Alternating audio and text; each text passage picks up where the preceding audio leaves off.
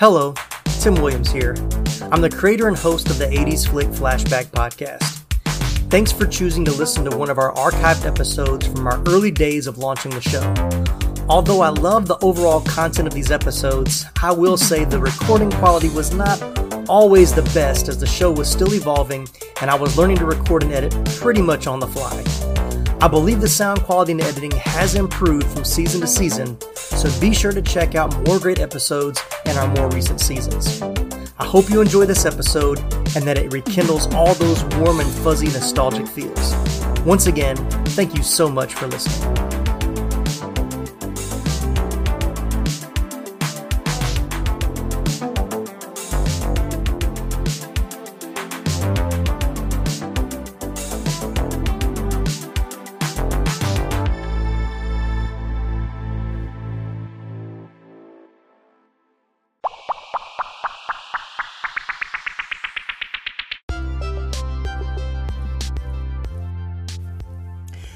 Movie viewers and movie lovers. My name is Tim Williams, and I'm your host for the 80s Flick Flashback Podcast.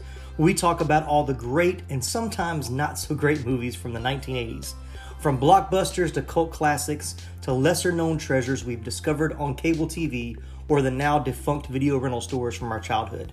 No matter what film we choose from week to week, we'll have a lot of fun sharing memories, discussing our favorite scenes, and even learning some behind the scenes facts about the cast and crew along the way. So let's jump right into today's episode. Thanks for listening.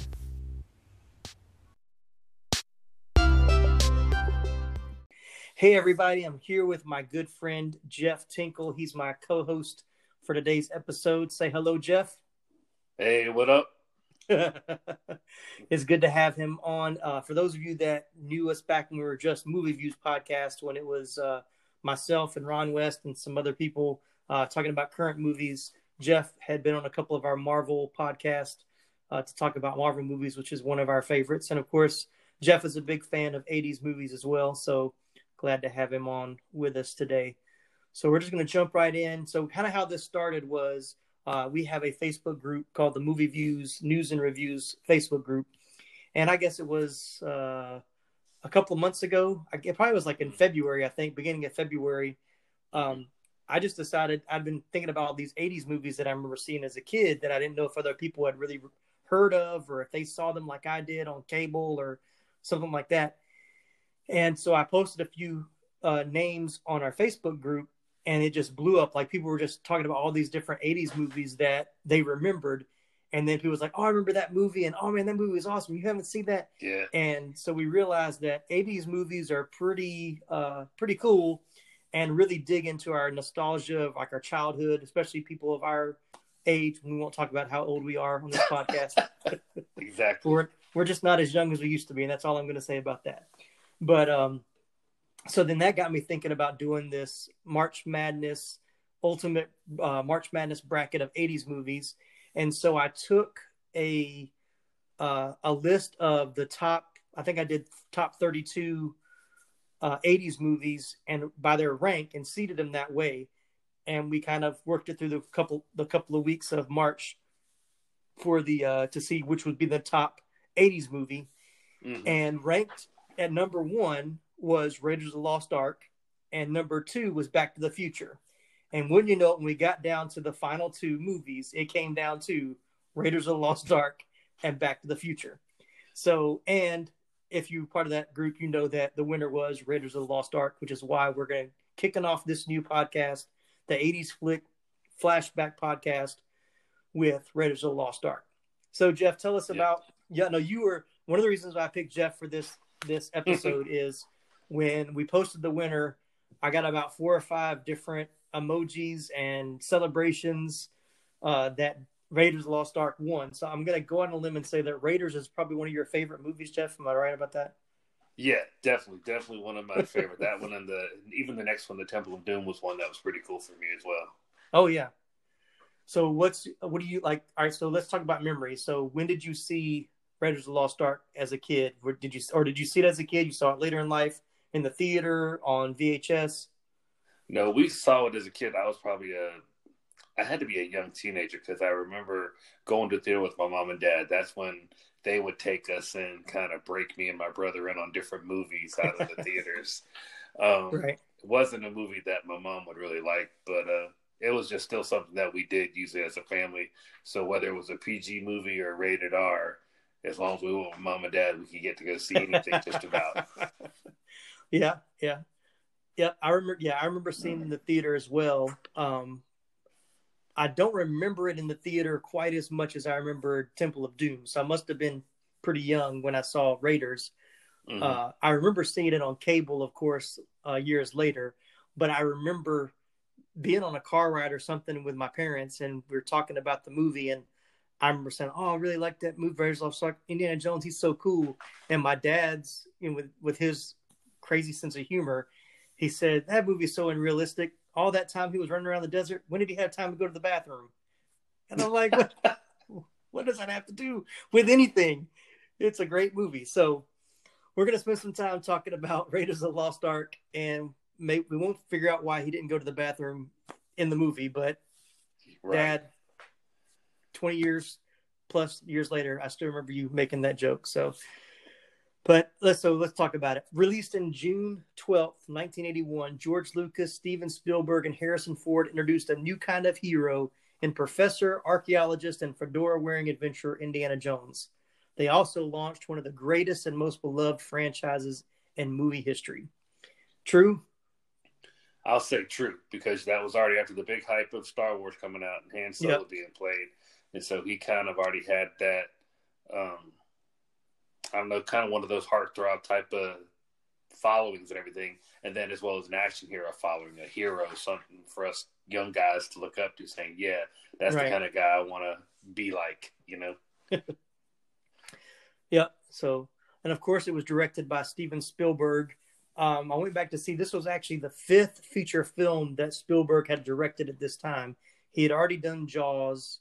Um, he had already done Close Encounters of the Third Kind, but this was not. I mean, he was still kind of young in his in his career. So, uh, what do you think? This is one of Steven Spielberg's best movies.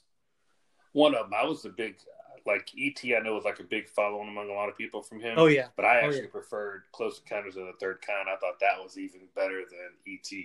Oh yeah, um, I liked that because that is as far as getting into sci-fi, that was kind of one of my first big sci-fi movies to really start getting into, um, and aliens and everything like that. So that that's probably one of my great movies from him, especially growing up young. Gotcha. Yeah, confession. I've never actually seen Close Encounters of the Third Kind. But Richard Richard Dreyfuss, I mean, one of the that's when I, I agree he was a phenomenal actor. Oh yeah, oh yeah. So now that we have this podcast, I'll be seeing Close Encounters of the Third Kind. Well, that that one came out in the seventies. I'm not sure if that made it in the eighties or not. Yeah, it may not have. It was yeah. early. So, but I remember seeing the commercials for it when it came on cable, but I, I never saw it. So, mm-hmm. um, but the writing credits, it's uh, Lawrence Kasdan is the screenwriter for it, and you'll recognize that name because he also wrote the script for Empire Strikes Back, which everyone pretty much agrees is the greatest Star Wars movie of the original trilogy. Most people right. say that Rogue One is the best of all the movies, and uh, we won't get in that conversation. That's that's for a different podcast that yeah. we'll do somewhere down the, somewhere down the line. But uh, this was Lawrence Kasdan's first script for George Lucas. He was actually recommended for the job by Steven Spielberg. Upon their first meeting, he warned Kasdan that Lucas would try to hire him for the sequel to American Graffiti and told him not to take it. The story at that point was little more than a description of the character, the fedora, the jacket, the whip, and the MacGuffin of going after the Ark of the Covenant. The rest of the details were developed during a long weekend spent together by Spielberg, Lucas, and Kasdan. Upon receiving the first draft, but even before reading it, Lucas asked him to write The Empire Strikes Back as well. He continued to be a very prolific screenwriter in the 80s and 90s, with writing credits for movies like The Big Chill, Silverado, both which he also directed, and he also wrote The Bodyguard with Whitney Houston and Kevin Costner in the in the 90s. Oh wow!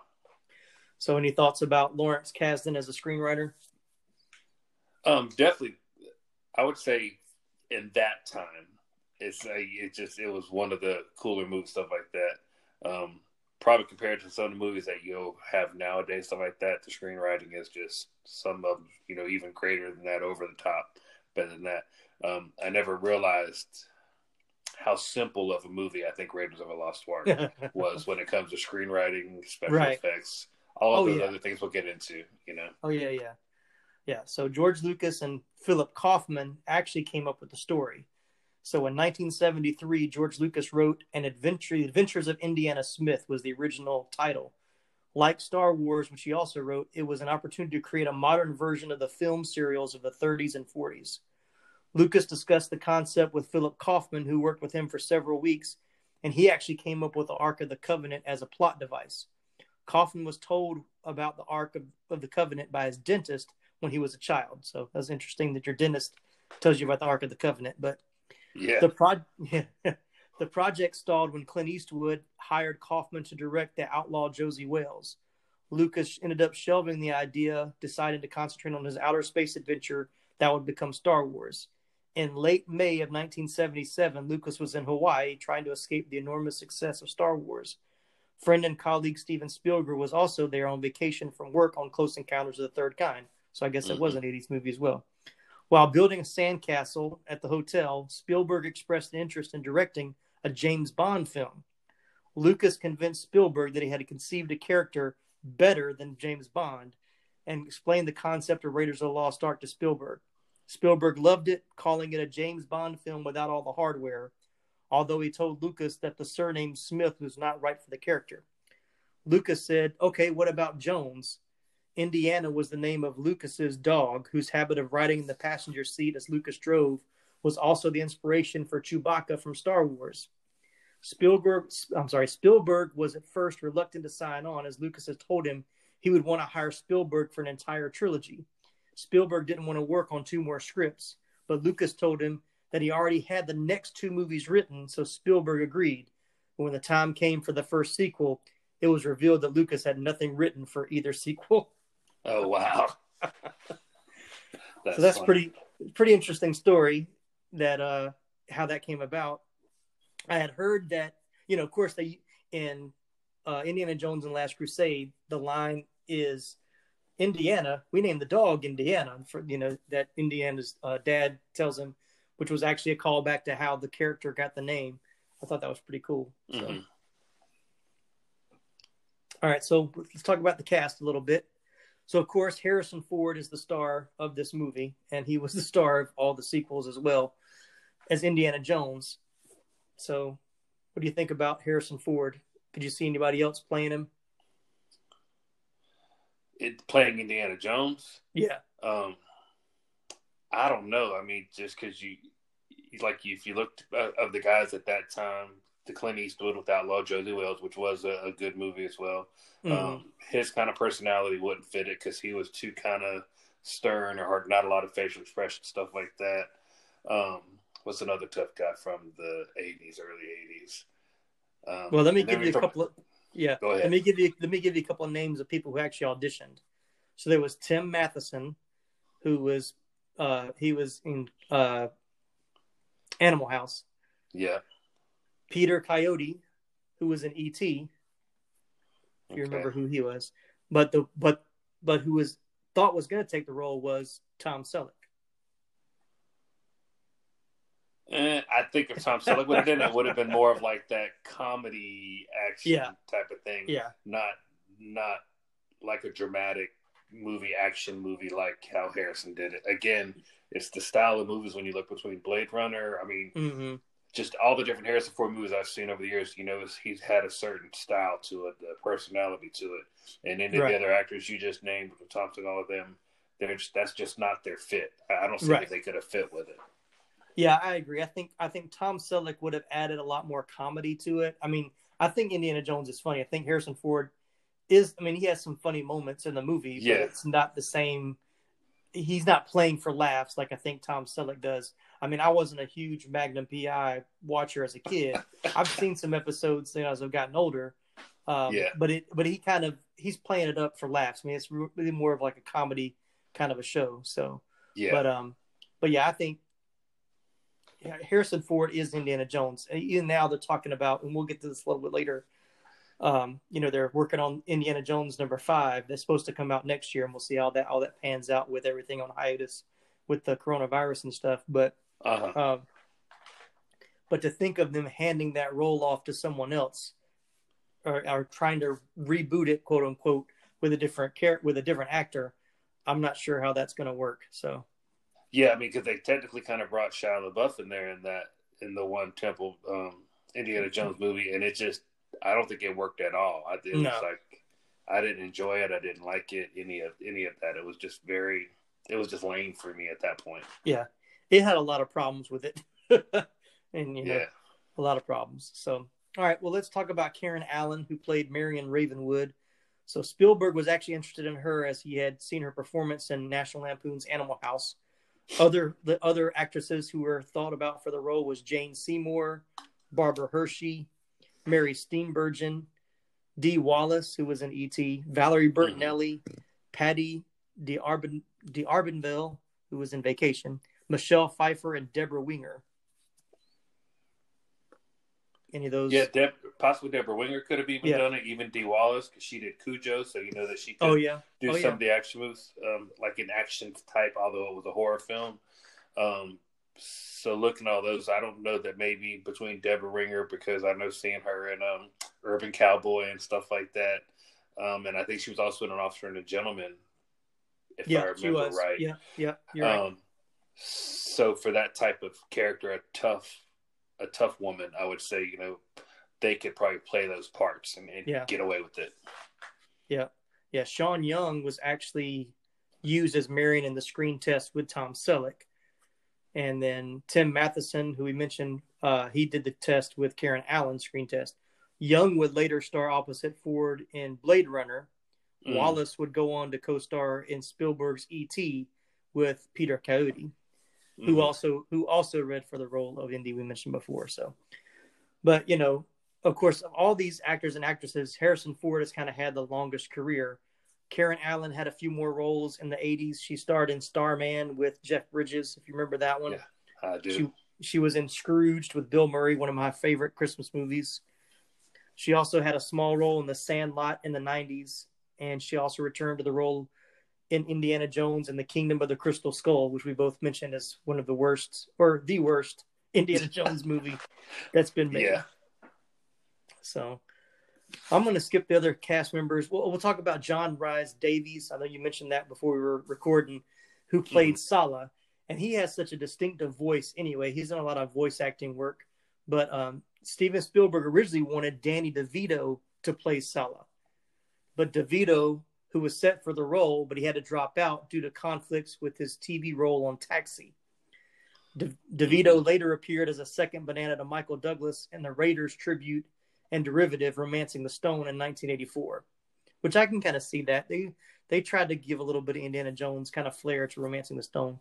Yeah. Uh, but you know, John Ravy, John Rhys Davies' most famous live action role outside of the Indiana Jones trilogy was the Lord of the Rings trilogy, where he played Gimli, okay. which is Yeah. you know, you know, he the voice is there. If you listen for the voice, you know it's him because with all that Mhm. makeup and stuff they did for him in Lord of the Yeah. Rings, you couldn't you couldn't figure him out by face, but that voice is totally, you know, you, you know, Oh, yeah, so he's got so a big bellowy voice. I mean, Oh, it, yeah, it yeah. overpowers a lot of anything else around him. Mm-hmm. Yeah. All right. So we talked about the cast. We talked about the crew uh, a little bit. So uh, I think this was well cast. Was any any anybody in the movie that you felt like didn't fit, or maybe the casting could have been better? From the primary actors that actually had like the major speaking parts, Yeah. I think it. I think it all fared pretty well. I mean, any other actor, they there were some goofy characters in there, like when they were Yeah. in Nepal in the bar and stuff like that. Those guys were kind of weird. Like, did the Nazis really go get these little crazy looking people from the village to come try and attack them? It, that just doesn't really make it, it didn't make sense. They just look kind of out of place. That'd be more for the Goonies or for some other comedy show, but not for if you were going to be serious. You'd get the big, burly, tough looking guys. Um, not like the Three Stooges. That's kind of how I, I looked at some of the characters. Yeah. Um, and then outside of that, I mean, you had when they were in the small Egyptian town and all the different.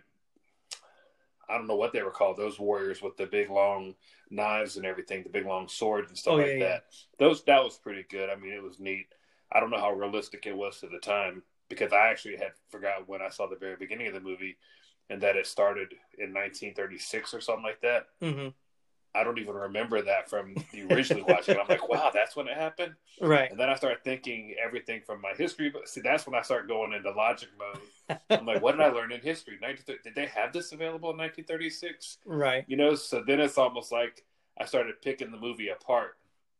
Yeah. Now watching it now in the 2020, you know, I'm like, okay, so I don't know if that was really there in the 1930s, and I don't mm-hmm. know if that mm-hmm. was actually okay when we were going through the Great Depression. How did they have all these abilities to go all over, and what was the government really doing back then? Then you know, I start my mind starts racing into multiple directions. Right, right.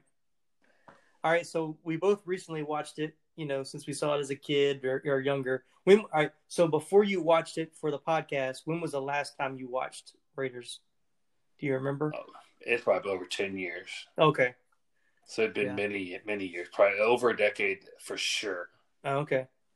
Yeah, I had re- I had watched it again recently, like within the past year, but okay. I wasn't watching it for something like this. I just it was on, and you know, every once in a while it would come up on one of the basic cable channels with the commercials and stuff. And I actually I have the DVDs. I, I don't have the Blu-rays of it, but I, when mm. when they made the DVD set, I think um, the remastered set or whatever several years ago. I have that one, but uh, we both found out this it's on Netflix now, so that's how we watched it.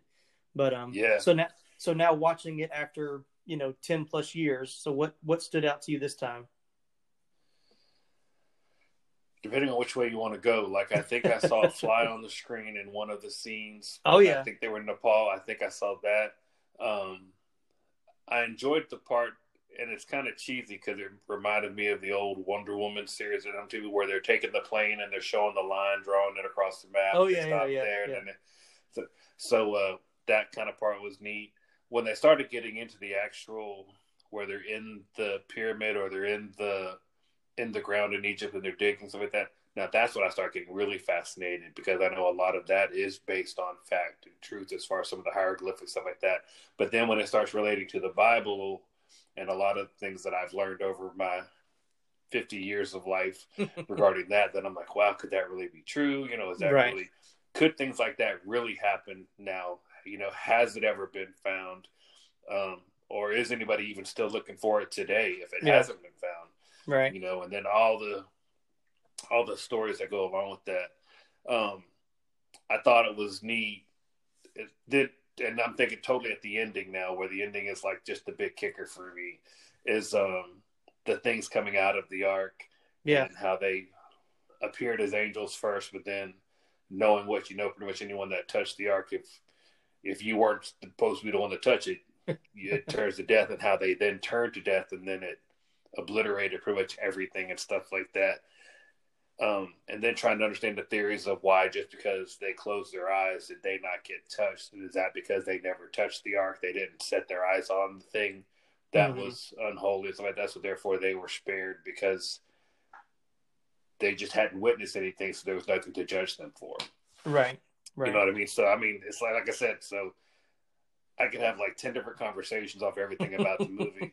Um, but like when the nazis when they were getting technically killed at the end. You know, that was like some of the cheesy stuff. Some of the cheesy stuff in the cave at the very beginning when he first went to get the golden monkey um, and stuff like that. It's like you could just tell those weren't even real people; those were dummies. And oh yeah, you know, just so so fake stuff now. But again, my mind is comparing it to everything I see nowadays with all the oh, yeah. CGI and graphics and green screen and everything else. Yeah, I think when I rewatched it several years ago, like after not seeing it for like, you know, 10, 10 plus years, I was amazed at how like the um the stunts were like real people, like how back then it wasn't all CGI and it wasn't all the cartoony kind of stuff that we see now. Yeah. Um, like when he's on the truck and being drugged by the truck and there's even a scene that I and it, I laughed at it again this time watching it where there's the one guy that he throws out the front windshield and the uh-huh. guy falls and you see you know it makes it look like the car ran over him and you see his arms and his legs fly up but it's very evident that he's not directly under the wheels like you can tell you know the truck is like a foot or you know right they, they, it's like they shoot it smartly to give you the illusion but it's not they're not being it's not being graphic which i thought was really cool but uh yeah. but yeah but still once yeah once you get to that that the big finale scene which as a kid was like one of the coolest things you'd ever seen on on film. You know, the definitely, the, definitely. the smoke and the you know, and and here's one another scene that I thought about watching this time was like you said when the I guess we saw the angels or the spirits coming out of the ark, and it uh-huh. looks like a you know like an angel, and the face changes to like this creepy looking thing. You know that was eighty one. They did the same effect in what eighty four with Ghostbusters in the mm-hmm. library scene so once again, it's like even but how much better the quality of the special effect was by the time they got to Ghostbusters in that couple of year span. So oh, it yeah. was still cool. I mean, thinking about it at 81, how cool that effect was, but it, it got better as the uh, as the time went on. So when you need mealtime inspiration, it's worth shopping Kroger, where you'll find over 30,000 mouthwatering choices that excite your inner foodie. And no matter what tasty choice you make, you'll enjoy our everyday low prices, plus extra ways to save, like digital coupons worth over $600 each week. You can also save up to $1 off per gallon at the pump with fuel points. More savings and more inspiring flavors make shopping Kroger worth it every time. Kroger, fresh for everyone. Fuel restrictions apply. Mm-hmm. Yeah. There's several like iconic scenes in the movie um, that I remember. You know, of course, the opening se- the whole opening sequence is probably one of the best opening sequences of a, of an action movie. You know, him, uh, you know, getting into the ca- the little cave area and looking at the the gold uh, statue and rubbing his chin to think about how he's going to do it and switching it out yeah. with the with the bag of dirt. I mean, that's just that was just great storytelling even back then. I mean, it's been and it's been copied so many times now. Um, yeah. That it yeah, for those of us who have lived long enough to see that duplicated over and over again, it you know we we can call back to when we first saw it and that that and then of course the rolling boulder chasing him down.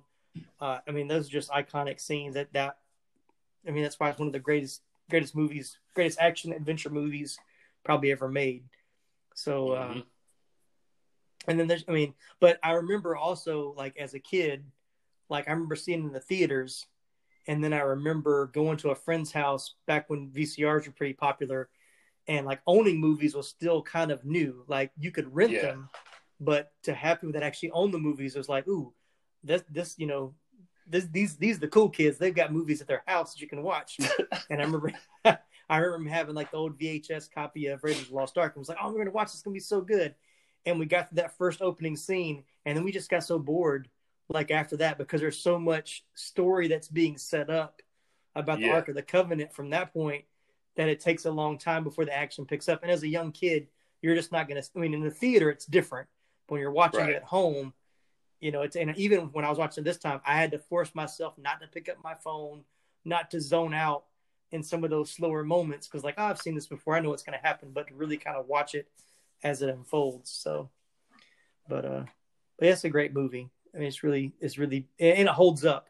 I think that's one thing we're going to talk about in the podcast about 80s movies, like which movies hold up mm-hmm. from our childhood memory. And once yeah. again, th- that's why this one, I mean, let's be honest, why it's number one on the list and why it won our bracket is it holds up. It's still a great action adventure movie, uh, even still today. Whether that's oh, because of the story, te- whether that's because of the great script by Kasdan, whether it's from the great directing by Spielberg, the great acting by Harrison Ford, it, it really just it it stands up. So, but a few things you mentioned, um, I found found some some behind the scenes kind of stuff you mentioned about the fly on the screen. Yeah. Let me see. I've got to hear my notes. Give me one second. Yeah, because I wasn't sure if it was just me, if I was maybe maybe I saw something and it wasn't really there. Nope, it's there. And it's funny because the last time I watched it, I remember going back and looking it up because I was like, did I really just did I really just see that? And how come I didn't see it that way before? Well, and I thought a bug had crawled on one of them in one of the scenes, and they acted like it wasn't even on them. Right. Um, they like had to totally Right. ignore it. I'm like, wow, I said that's good acting right there because they Yeah. had to pretend like it wasn't even there. so all right, here's so here's the story. But during the scene where Indiana threatens the Nazis, you can clearly see a fly creeping into the mouth of Paul Freeman, who played Belloq. Contrary to popular belief, he did not swallow the fly. Freeman explained in an interview years later that the fly flew off at about the instant he uttered the word bad, but Steven Spielberg noticed it and decided it would be funny to cut out a few frames so the fly would not be seen flying away. This made it look as though Freeman ate the fly, and he found the edit highly amusing. Empire magazine shows this scene as one of the most common scenes for which people press the pause button on their VCRs when they bought it on video. Wow, yeah, that's exactly that's exactly the scene. Yep. Yeah, when you said the fly, yeah, yeah, when you saw the fly, I was like, yeah, because I watched it again today, and it's so like you see it crawl in his mouth, and it looks like it crawls into his mouth, but Mhm. it, but he and, and amazing how they can cut that scene, and it's so it's you know they didn't You cut away to somebody else. Yeah, you couldn't tell. They just cut a couple lines of dialogue because he was saying staying so still. I thought that was pretty cool. And then another thing about the uh, we talked about the the the old school stunts. Uh, Mhm. Indiana being dragged under and then out behind a moving truck is a tribute to Yakima Canutt's famous stunt in John Ford's Stagecoach from 1939. In fact, it was a stunt that stuntman Terry Leonard had failed to pull off the year before in The Legend of the Lone Ranger. He was thrilled at the chance of having another shot at it, but only agreed to do it if his friend and colleague Glenn Randall Jr. was driving. The truck was specially constructed to be farther off the ground than normal to allow clearance for Indiana Jones to pass underneath safely, and the center of the road was also dug out. In great movie stunts of Raiders of the Lost Ark, we see on the camera slate that the camera was set at 20 frames per second instead of the traditional 24. In other words, the shots were done in fast motion, so the truck was not really moving as fast as depicted on screen. Harrison Ah. Ford was actually dragged behind the truck for some of the shots, badly bruising his ribs. When asked if he was worried, Ford quipped, No, if it was really dangerous, they would have filmed more of the movie first. During the chase, Harrison Ford dispatches all three of his stunt doubles, all of whom are playing German soldiers. Terry Leonard plays the driver of the truck who gets punched out of the cab by Ford. Vic Armstrong and Martin Grace play soldiers hanging onto the side of the truck before being knocked off. Okay, wow, Yeah. I thought that was pretty cool. that is very cool Yeah. because you couldn't even tell any of that based on how the scene was shot. That the road Yeah. dug out, that there was a divot anywhere, hmm or any of that. But once again, that's like that's that old school movie making too. Like today, in today's time, that it would he wouldn't have even been on a truck. It would have been a CGI truck. It would have been all green screen behind him. You know that. But Mhm. once again, that's a very but that's a very dangerous stunt. I mean, that's what you know. The the CGI stuff now is really trying to protect people's the stuntmen's lives for doing stuff that was very dangerous. So Right. um, I know you mentioned too about some of the Bible stuff. excuse me, about why closing their eyes. So, according to the novelization, the writing on the headpiece of the staff of Ra included a specific warning not to look into the ark. This is why Indiana and Marion survived the, the thing at the end simply by closing their eyes. It may be an allusion to 1 Samuel 6:19 where God smote the men of Beth Shemesh for looking into the ark. So Cool. good call Very there, man. cool. Good call there. yeah. So, any other big scenes that you that you remember sticking out to you? Um, I like the fight scene with him and the thing when she got stuck in the airplane. I'm like, Oh, everything yeah. that could go wrong. How did she get stuck in the plane and they can't get? Out? And he's having to fight all these guys, and then of course the big bruiser comes up, Mm-hmm. and I mean, of course it's a death scene for the bad guy, but I still thought it was epic that he didn't see the plane propeller, and then you know, it just he gets cut up, and I'm just like, yeah. yeah, I mean, I found myself laughing in certain parts, like as if I had first saw the movie, um, Mm. being excited at other parts. I'm like, yeah, all right, go Indy, you know. like is it like really as if it was the first time I watched the movie, I got just as excited now as I did Oh 20, yeah, 30 years ago.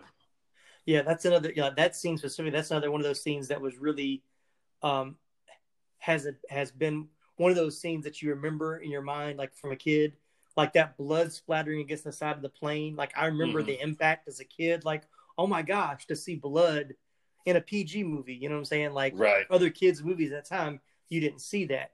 And so uh, that that shot has always every time that shot pops up, it's like I remember it very vividly from seeing it as a kid. So you know, there's a couple of there's a few like famous um I guess behind the scenes stories, and I wanted to share them just in case people haven't heard them uh, Uh-huh. before. But uh, one of the most iconic scenes, I guess, in the movie is the uh, scene where Indiana shoots the swordsman, where the Mhm. sword guy comes with swinging the swinging the sword, and he just shoots him instead. Which everybody thought was like one of the coolest things because hey, I came to see an action movie. I'm ready to see like somebody really fight, and from just Right. pull out his gun and shoot, it's like that was just so smart. So uh, the fight scenes in the town, Ford was actually suffering from dysentery. Like most of the most of the cast and crew got sick when they were filming.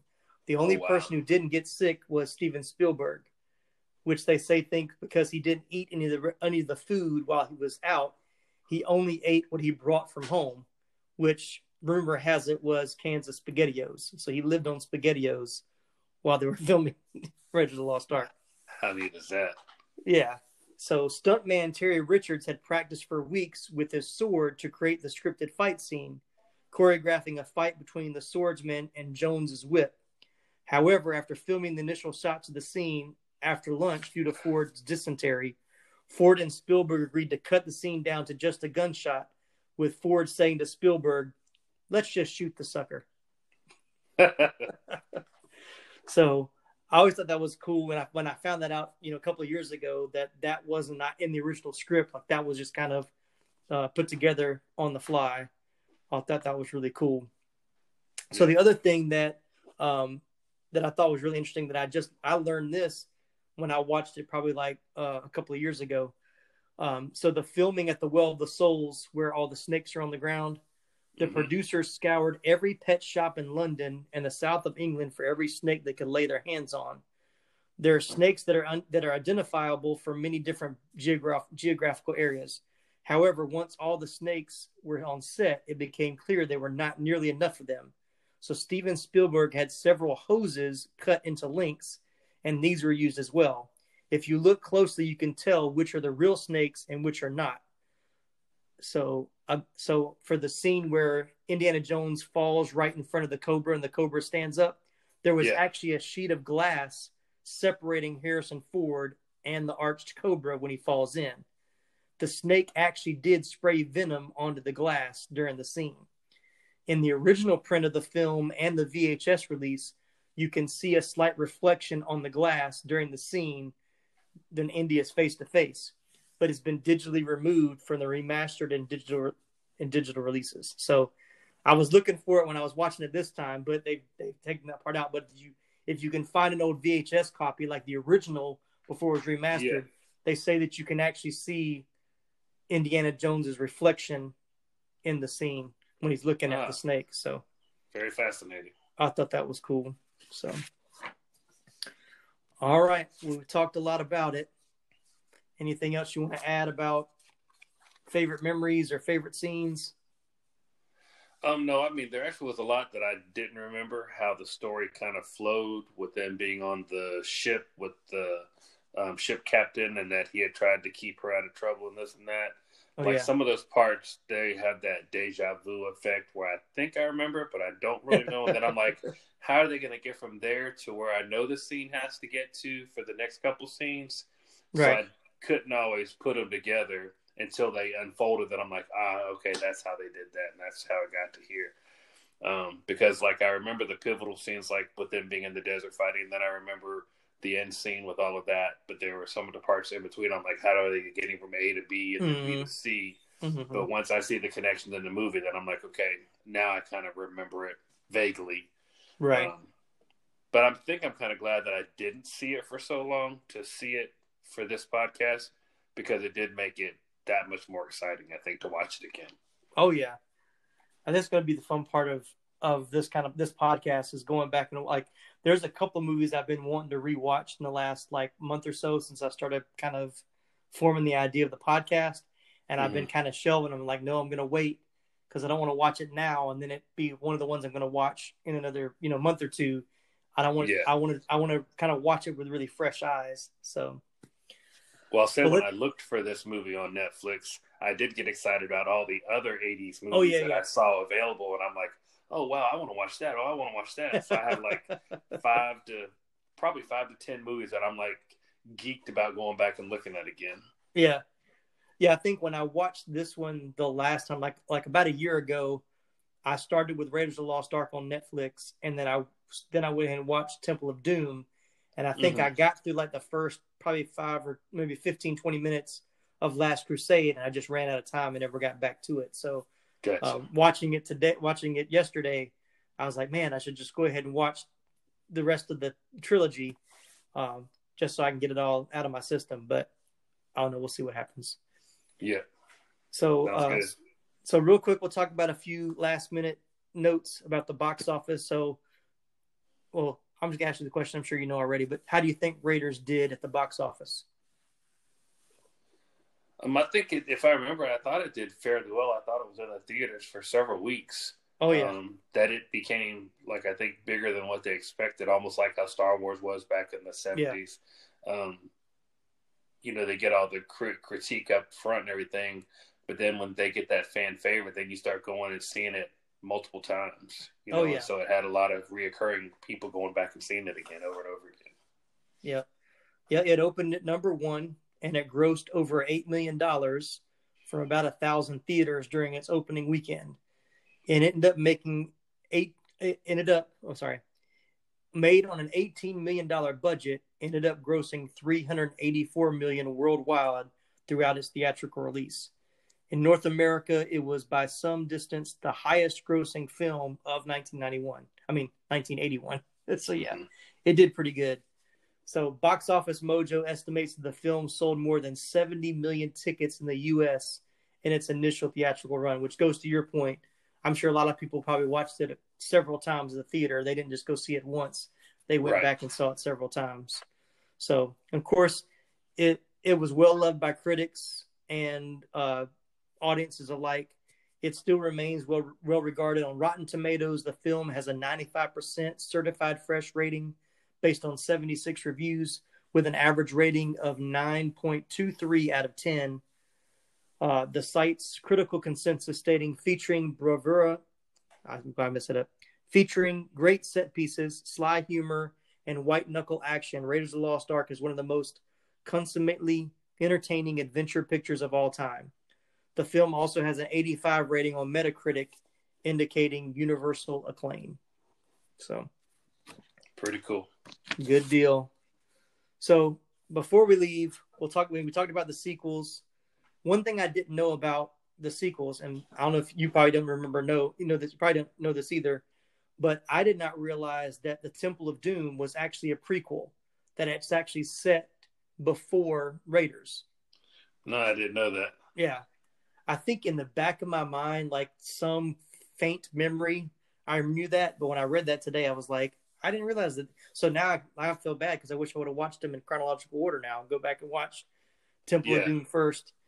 And then, uh, so now when I watch Temple of Doom, I'll be looking for those little Easter eggs of how that how that happened. But as we said, there were three great sequels, or I'm sorry, there were two great sequels: Last Crusade and Temple of Doom, and then of course the one that everybody wishes they could forget, Kingdom of the Crystal Skull, which came mm-hmm. out in 2008. And of course, now they're still working on Indiana Jones 5, which is set to release in 2021. There also was a TV spinoff called The Young Indiana Jones Chronicles. Did you remember I, watching that? I do remember that. Yeah. I remember it being on, but I don't think I ever really watched it. Or if I did, I didn't watch enough of it that it made a big impression on me. Yeah, I was so, too busy going at that point. I was too busy with other things, you know, going yeah. off. I was older, so you weren't home to stay and watch a, a show like that to be committed yeah. to it. But I remember seeing it. Yeah, it didn't last long. It had a very it had a very short first season. I guess they It was kind of a mid-season replacement, and then it had a full second season, and then it was canceled. But they did four TV movies from 1994 to 1996, which I thought was pretty interesting. So, all right, well, before we we finish up, um, my good friend Ron, who's a good friend of Jeff as well. We're we're we're all good friends, and I think somewhere when we're somewhere in the process of the bracket, I think Ron, I'm pretty sure it was Ron. If he's listening, he's going to correct me. But he made a comment that he was not going to vote for Raiders of the Lost Ark because, based on a Big Bang Theory episode, it was explained that Indiana Jones was not necessary for the plot of the movie, that everything that happened would have happened anyway, whether he was in the movie or not. Do you remember that comment? Did you no, see that? I don't. No, I was too upset that none of the Star Wars movies made it that I voted for. yeah, so I found this today. The Big Bang Theory episode, the 21 second exit excitation. The protagonists are slightly late to see a 21 seconds version of Raiders of the Lost Ark, which, as Leonard suggests, could include the cut sequence in which Jones entered the U-boat. An enraged Sheldon steals the film reels, following by, followed by dozens of fans trying to stop him and comments about the similarity of the situation to the beginning of the film when Jones runs away from the Hovitos in the hydroplane. Furthermore, in the episode, the Raiders' minimization, Amy ruins the film for Sheldon by pointing out that Indiana Jones is mostly irrelevant to the plot. In his absence, the Nazis would still have found the Ark with the exact same outcome. Indiana's only contribution is to prevent a second Nazi expedition from retrieving it. So, Ron, your Big Bang Theory made it to the podcast. nice. Now, I thought I was done. I said I didn't want to forget this, but one of the things I noticed when I was watching the movie, and we are going to finish at this point, um, I really noticed that the banter and the relationship between Indiana Jones and Marion were very similar to Han Solo and Princess Leia, especially in back in Empire Strikes Back which of course being from the same screenwriter george lucas creating the story i didn't think was that that different. But have you heard the fan theory or the fan theory suggestion that indiana the indiana i'm sorry the indiana jones movies are the dreams that han solo has while he's frozen in kryptonite no i have not heard that conspiracy theory I mean, of course, but there's I no. See the, I do yeah. see the familiarity between the banter for sure. Now that you yeah. point that out. Yeah, I mean, if you think about it, Indiana Jones is almost like Han Solo. I mean, they're very similar in their their manner of how they do things, their cockiness, mm-hmm. their you know uh, sense of adventure, and then Marion and and Leia are both very strong willed, very opinionated, uh, very outspoken female mm-hmm. lead you know lead characters that complement the Indiana Jones Han Solo archetype. So I thought that was interesting when I watched it this time. I didn't. This is the first time that I picked up on that. Maybe because I've watched the Star Wars movies a little more recently. Um, yeah, I, I caught that that that correlation. But then it made me think about that theory I read several, I don't know, years ago. It popped up on Facebook one day. Was like, has anyone ever thought about that? The Indiana Jones trilogy is just the dreams that Han Solo had while he was frozen in kryptonite. And so I just thought that was interesting. So that's pretty fascinating. All right, Jeff, also also known as Big Tink. I appreciate you being yes, on sir. the first episode of the 80s Flick Flashback. I hope you had a good time. I did. Thank you very much. It was great being here.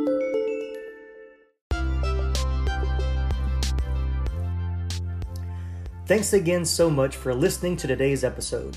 If you want to continue the conversation, send us an email to movieviewspodcast at gmail.com. That's movieviews, M O V I V I E W S podcast at gmail.com. You can also share your thoughts by joining the Movie Views group on Facebook, and you can also follow us on Instagram. There you'll find news and reviews about current and upcoming new movie releases, not just the 80s movies we talk about here. Be sure to be on the lookout every other Friday on Facebook and Instagram as well, where we announce the 80s flick we'll be watching for the next episode. If you're listening to us on Apple Podcasts, be sure to give us a five star rating, leave us a stellar written review, and also hit that subscribe button so you don't miss out on any of our new episodes. And no matter which platform you choose to listen to us on, be sure to check out the show notes to read more fun facts about the movie we just weren't able to fit into this episode. Well, that's all for today. Join us again next time for another 80s Flick Flashback.